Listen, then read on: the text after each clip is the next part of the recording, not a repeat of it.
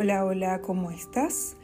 Hoy regreso por aquí para hablarte un poco del cansancio parental. Ese cansancio que sufrimos todos los padres de familia, motivo de la crianza. Pero cuando estamos criando hijos neurodiversos es mucho más demandante, mucho más difícil.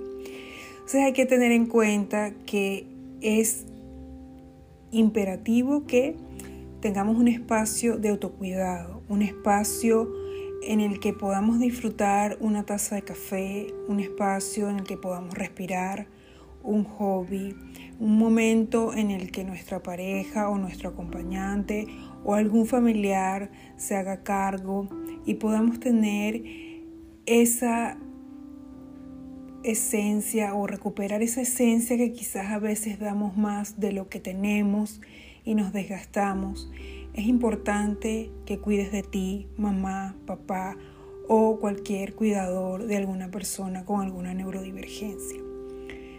Espero que sigas aquí escuchándome. Gracias por seguir ahí y que tengas un lindo día. Chau, chau.